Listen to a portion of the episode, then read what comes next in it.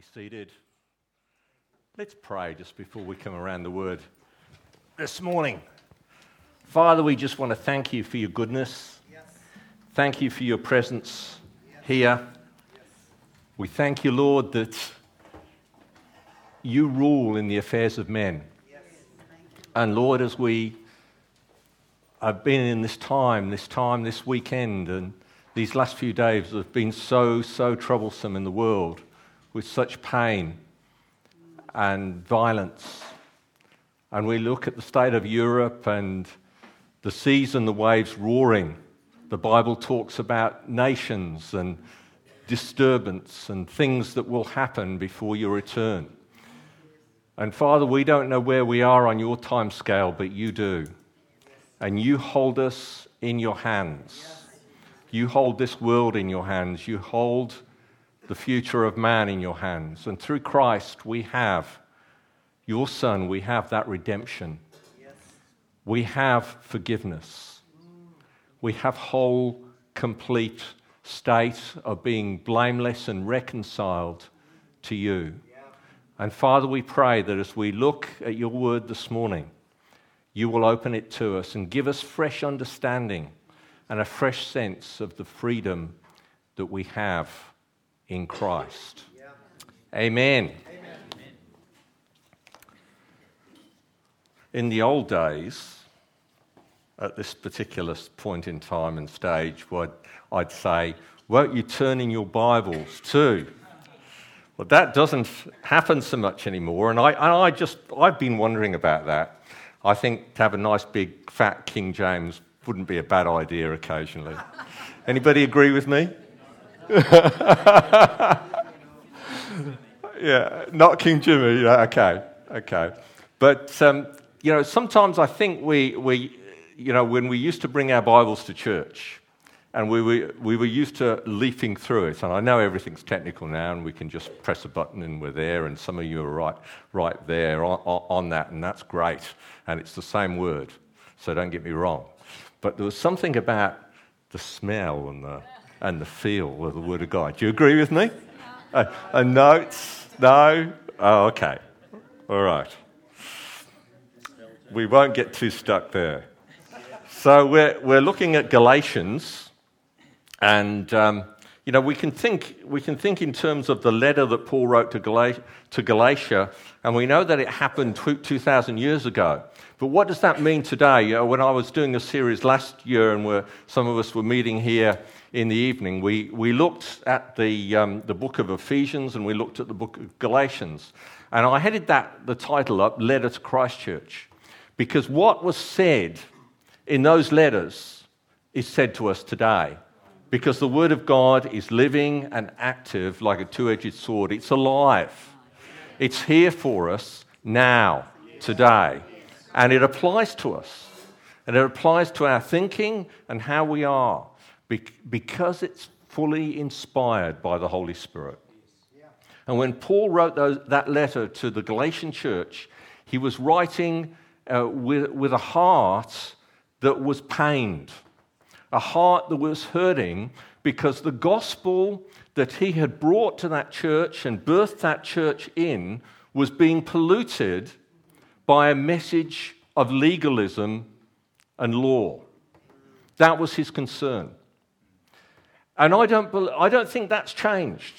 I think if Paul was here now, today, he'd be writing a similar letter, maybe to the church at Christchurch, and saying, Oh, foolish Christians, Christians. How, would you, how, do you say, how do you say Christ, Christchurch people? Near enough. Oh, Cantabrians. Yeah, Cantabrians. That's a little bit, that's a bit more correct, isn't it? Christchurchians. Where, where's you coming from? So, um, so he's writing to us in the context of where we're at today. And I've entitled these last two sermons, Born to be Free. Born to be Free 1, and we've got a second one today, today which is Born, Born to be Free 2. Okay, so we've had Born to be Free 1, now we've got Born to be Free 2. In Galatians 5, verse 1 says, Christ has set us free. For the freedom Christ has set us free. For freedom, Christ has set us free. Stand firm, therefore, and do not submit again to a yoke of slavery. Do not submit again to a yoke of slavery. What is he saying? In the context of the church at that time, they, for many of the Galatians, they'd been saved out of idolatry. Then they'd been saved out of a worship of Zeus and Apollos and various ones. Um, and, and, he, and in with that was a bondage. There was a lot of immorality, a lot of, of, of worship of beauty in the Greek culture and of the body. And it's not too dissimilar for what we have today in our world and the worship of sexuality and, and the body and various things and, and having a great time. And all, all of that was going on. And they'd been saved from that. And then these Jews had come along and they'd said, Now that's fine, that's great, we love Jesus, but you need to keep this rule, that rule, and the other rule, and you need to be circumcised, which I always think is a sort of a, it's give me the, what a horrible thought. You know, you've got to be this, you've got to be that, and you've got to keep these rules, and you've got to keep the law of Moses, and, and you're not complete until you've done all of this. And Paul, when he hears about this, is tearing his hair out, saying, No, foolish Galatians, why don't be yoked again into slavery? And last, and last week we looked at that, that whole concept of um, where Paul takes the life of Abraham and illustrates it by the fact that Abraham believed and had faith, and that was accounted to him for righteousness. It wasn't the fact that he kept a whole lot of rules that made him righteous, but his faith, his belief that made him righteous. Yeah. And the illustration that, that I referred to was that illustration of the fact there were two sons. There was Isaac, who was free, he was the son of Sarah, and there was the son of Hagar, which was Ishmael. And they were, Paul used them as typology of one that was um, in the bondage to like Mount Sinai, which was the law, and the other one was born of the free woman for freedom in Christ. And it is for freedom that Christ has set us free. Now, many of us, and I'm certainly speak for myself, have been brought up or been birthed into a church that had a mixture of law and grace. Anybody know what I'm saying here? Where there's this mixture of, well, you get saved and you're excited and it's a, an amazing experience. And then you come along to church and that's great. It's exciting, and I love the worship, and it's a wonderful presence of the Holy Spirit. And after a little while there, you go to a maybe a new Christians class, and you say, Well, that's great, that's great, but now you, you need to be a disciple, and you need to do you need to read your Bible every day, and you need to pray every day, and you need to tithe, and you need to fast occasionally, and you need to do this, and you need to do that. And oh, yeah, and make sure that you always keep Sunday separ- separated for Jesus. Don't worry about the other days, but just. And, and there can be these, these sort of little laws which sound great, but what happens is we make them rules. Rather than them feeding into, and it's great to read your Bible every day, and it's great to pray every day, and it's great to fast. That's, that's, all those things are important. But if they become an end in themselves, if we think by doing those things we make ourselves righteous, we've got it all wrong. It's a behavioral performance based Christianity. And what happens is if we start living out of that, we start looking at other people and we think, they're not quite as good as I am. They're maybe not quite as holy because they haven't been reading the Bible every day. And you get these people that come along the home group and say, oh, I can't, I can't succeed, and I, I can't, and, and I, need, I need to read my Bible, but I don't. And, and there's these, these feelings come into place. Rather than being centered on what Christ has done and the finished work of Christ on the cross, we start looking at our own performance and our own righteousness, thinking that will justify us. But what, what happens also that when we do that is who knows, we never quite live up to it. We never are quite good enough. We've always got to try harder because that's our human state. You see, the law is not just a whole set of 600 odd laws that are listed in Leviticus and Deuteronomy. They can be just laws that we put on ourselves rather than a relationship with the Holy Spirit.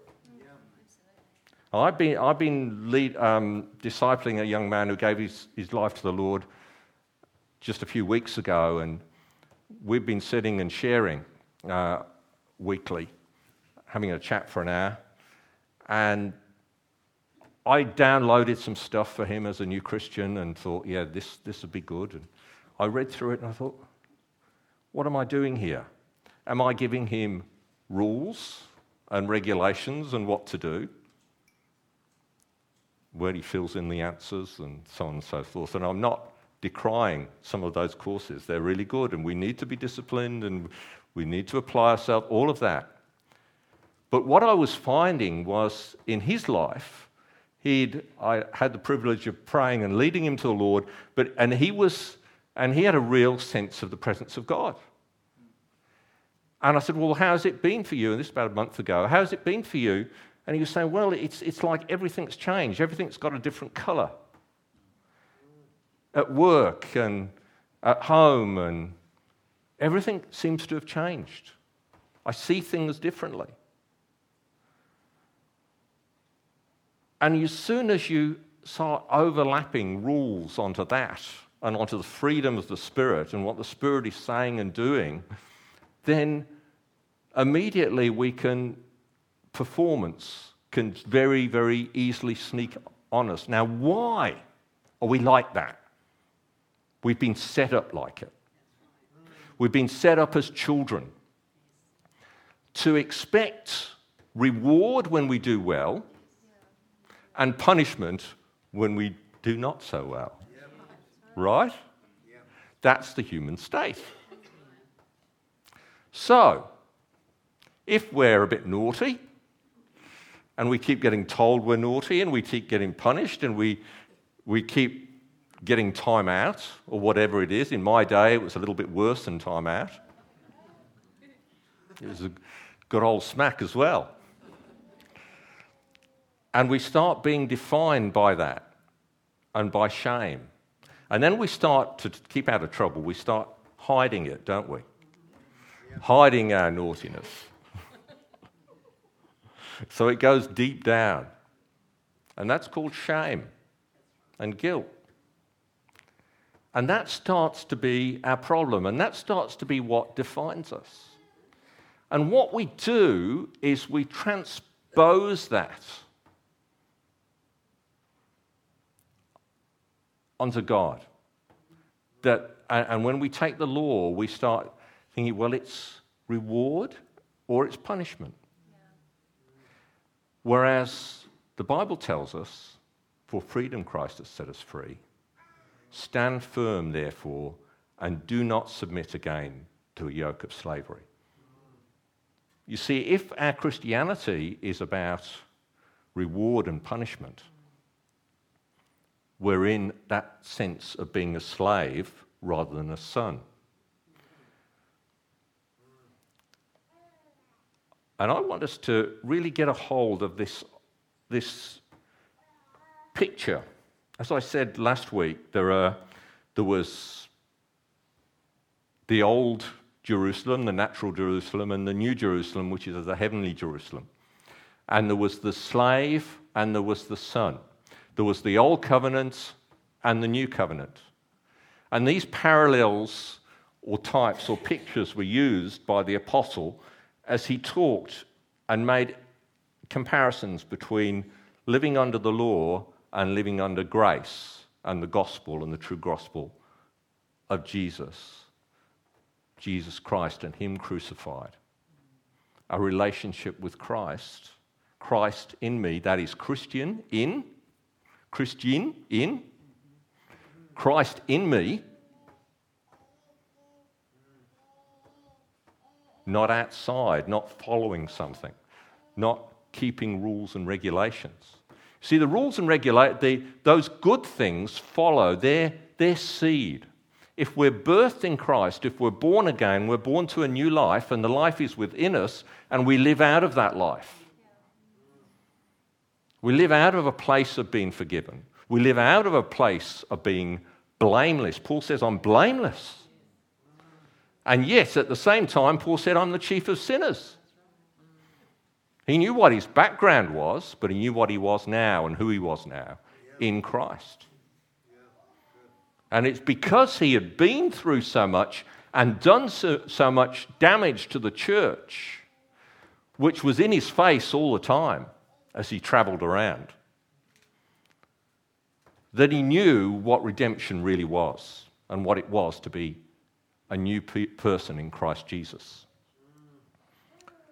And this is about faith. So if we focus on the law, the rules, etc., and not the finished work of Christ, then our state will be determined by our performance. Behavior which leads to either condemnation and hopelessness or self righteousness and pride. That's what the Lord does. If we live on rules and not on relationship, it's all about relationship with Jesus. Yeah. You know, Jesus plus anything is minus Jesus. It equals in, in sums, mathematics. So Jesus plus the law is minus Jesus. Because our dependence has to be on the finished work of Christ on the cross. When Jesus said, It is finished, he meant it. Your sin, your shame, every, your guilt, your past is finished. We are defined by Christ. It is Christ in me, the hope of glory. We are new creatures in Christ Jesus. So we have the grace, we have the forgiveness, we have the blood of Christ, we have the work of the cross. And as we add faith to that, it activates it. See, once we know what Jesus has done for us and we don't look at our shame, we don't look at what we've done, we don't look at our failures, we don't look at our feeling which doesn't feel like reading the Bible today, which doesn't feel like praying today. Do you ever feel like that? Yeah. Who feels let down, who maybe feels doubt. But when we know what Jesus has done for us and what his love is, we can't fail to, but to attach faith to that. And that's what Galatians is all about. That's why we're looking at this whole subject, is to get a hold of what grace is. Get a hold of what the gospel really is.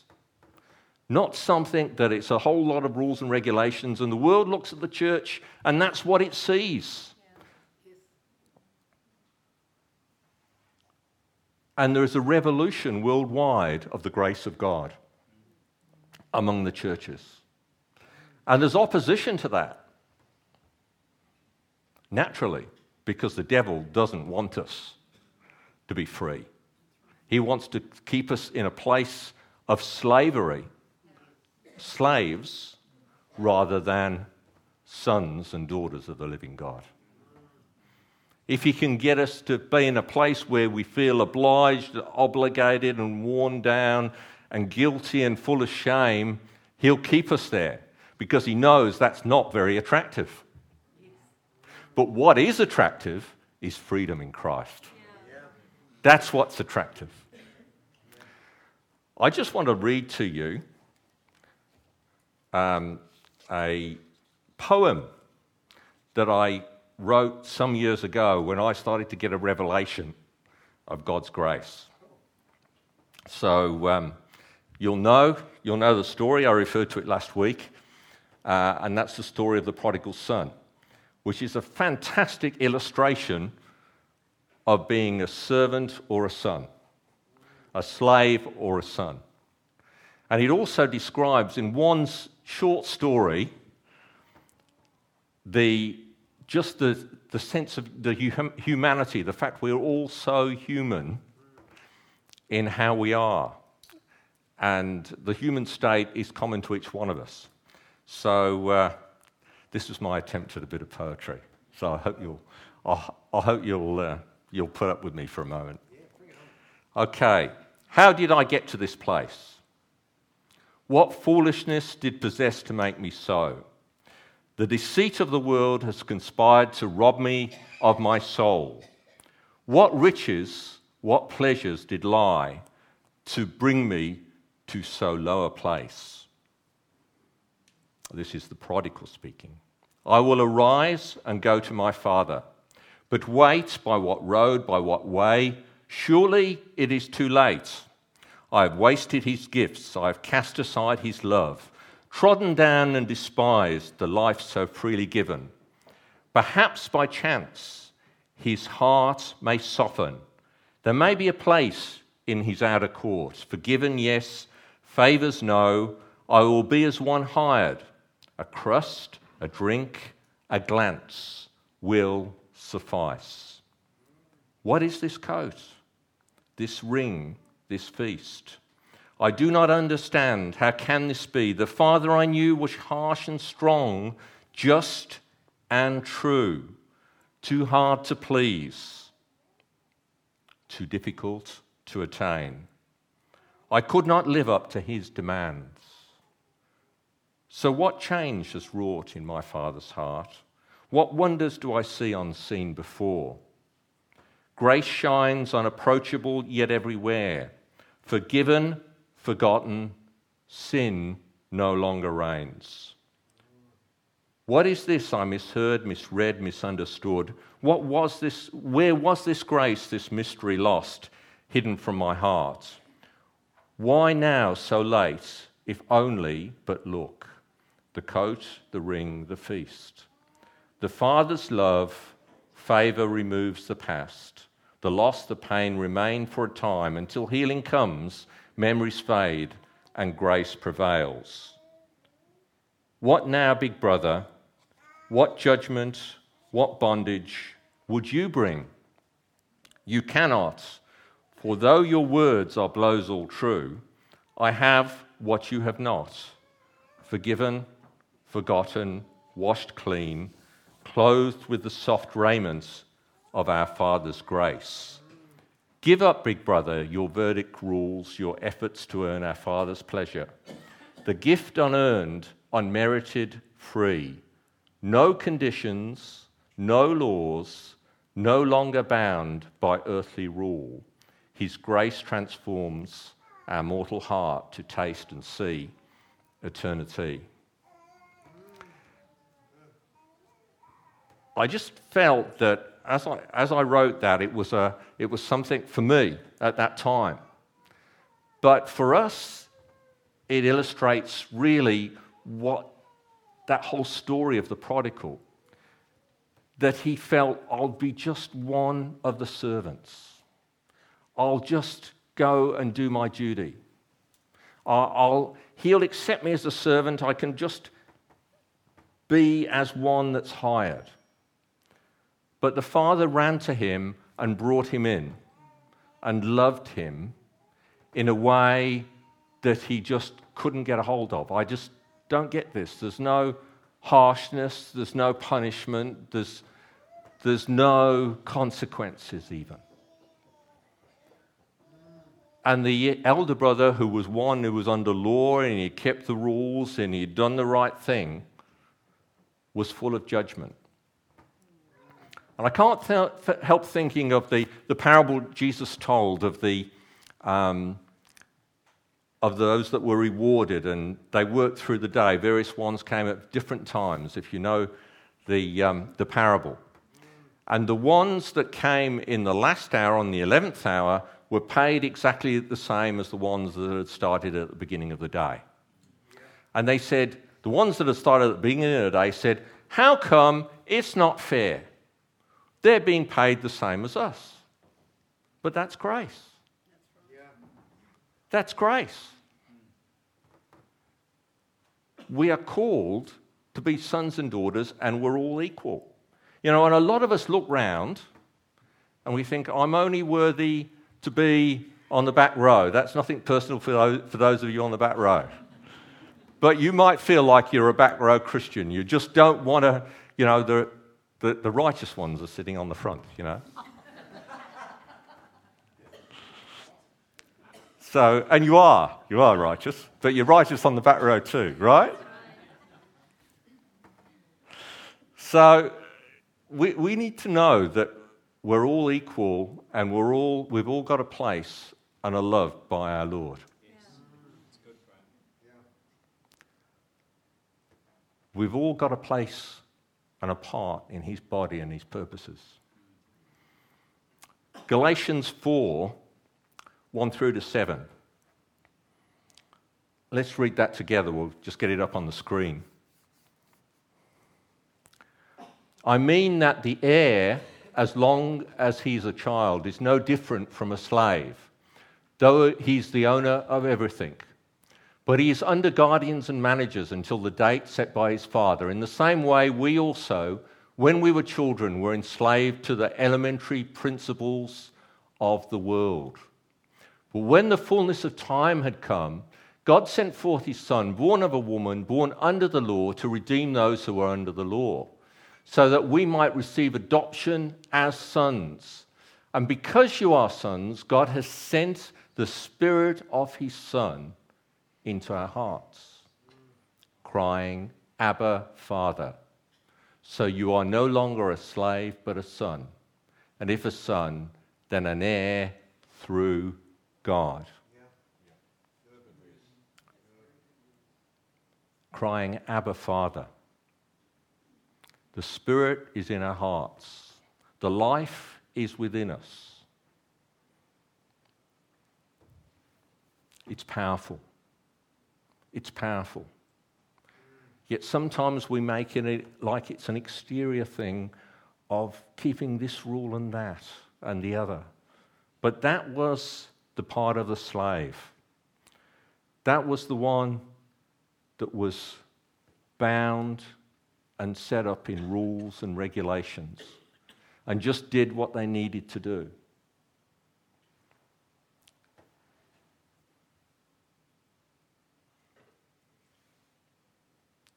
There's a faith which comes through love.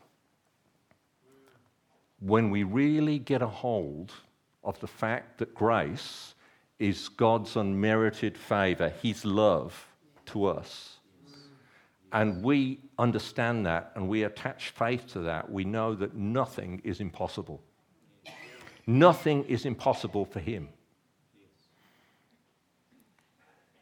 And we live in a fallen world where we have adversity and we have an enemy. And he, he wants to stop us getting a hold of that grace. He wants to stop us get a hold, getting a hold of that love.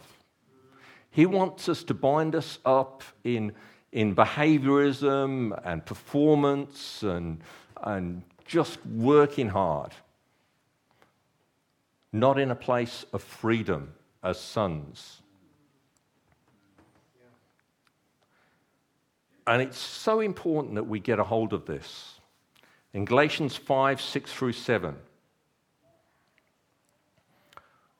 we read, For in Christ Jesus neither circumcision nor uncircumcision, that is, the law, counts for anything, but only faith working through love. You were running well. Who hindered you from obeying the truth? They were going well, they'd started well, but something hindered them. And the only thing that matters is not what rules you keep. Symbolically, that's what the circumcision was talking about. The outside. It's all about the outside. Jesus said to the Pharisees, You're worried about the outside of the cup. God's only concerned with the inside. And He's put His Spirit within you, and you're born again. You're born again to be free. Free from obligation, free from law, free to walk in His Spirit.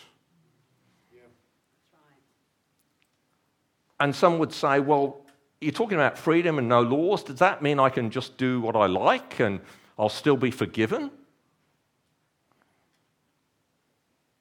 Is that what, is that what grace is about? Actually, grace, the grace of God says no to ungodliness. We will be forgiven if we sin.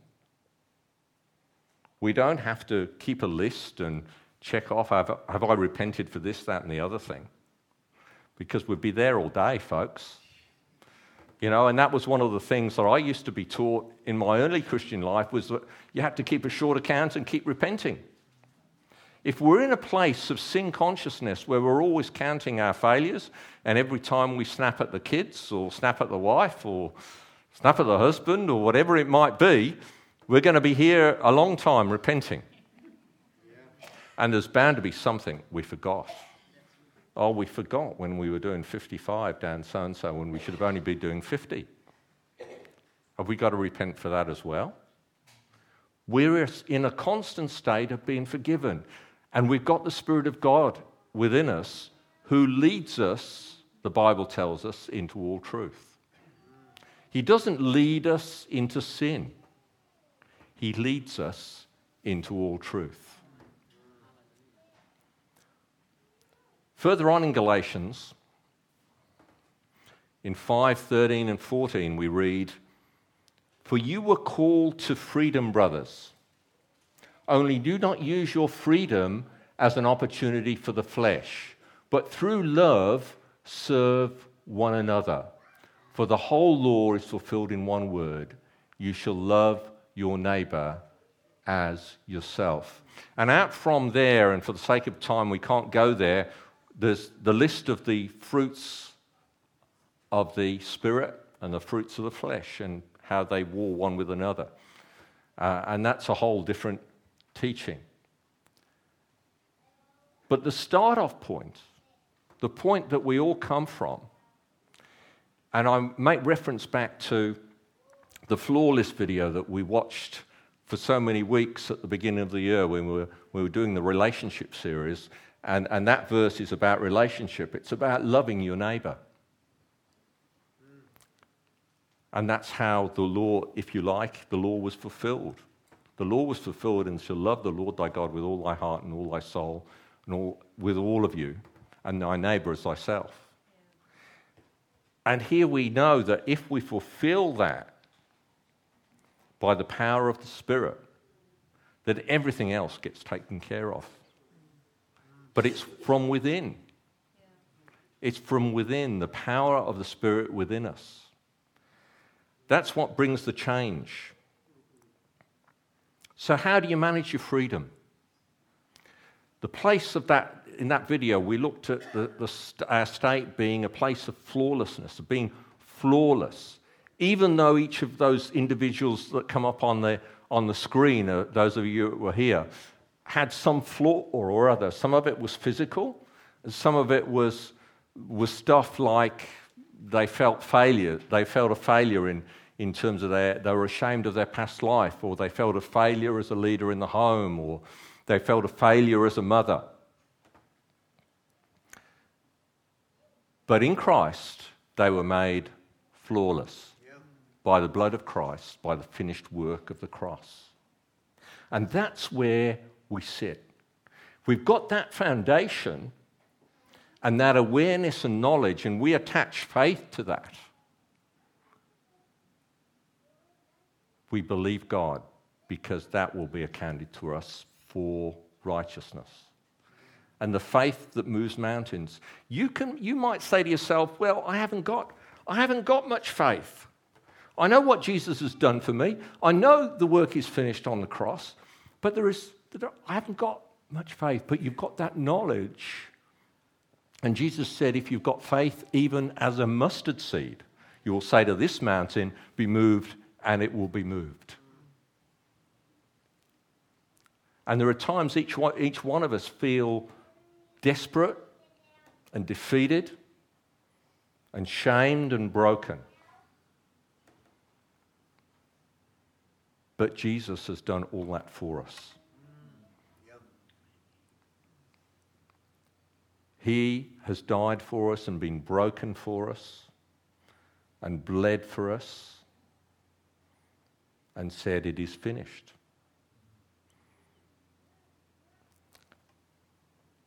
There's a key verse which I absolutely love in Galatians 2:20. And we read, I have been crucified with Christ. It is no longer I who live, but Christ who lives in me.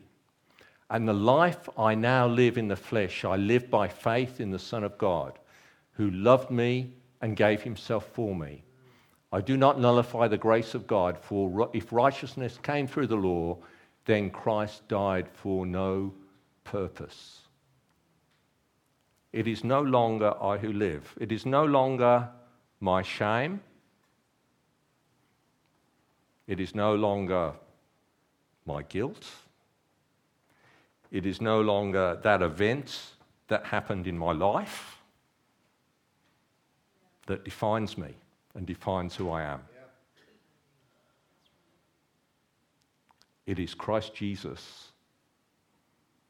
It is no longer I who live, but Christ who lives in me. Amen? Amen. Do you get that?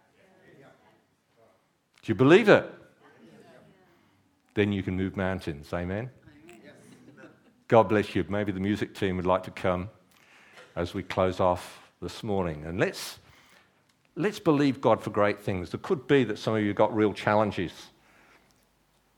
And what stopped you is that sense of shame, that sense of, um, of guilt, that sense that you're not good enough, that you, you don't perform well enough, you don't read your Bible often enough, or pray often enough.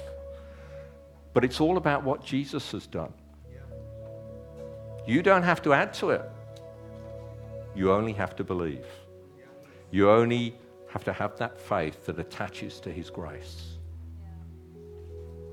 And His grace is all powerful, His Spirit is all powerful. And that same Spirit that rose Jesus from the dead dwells in you. Amen.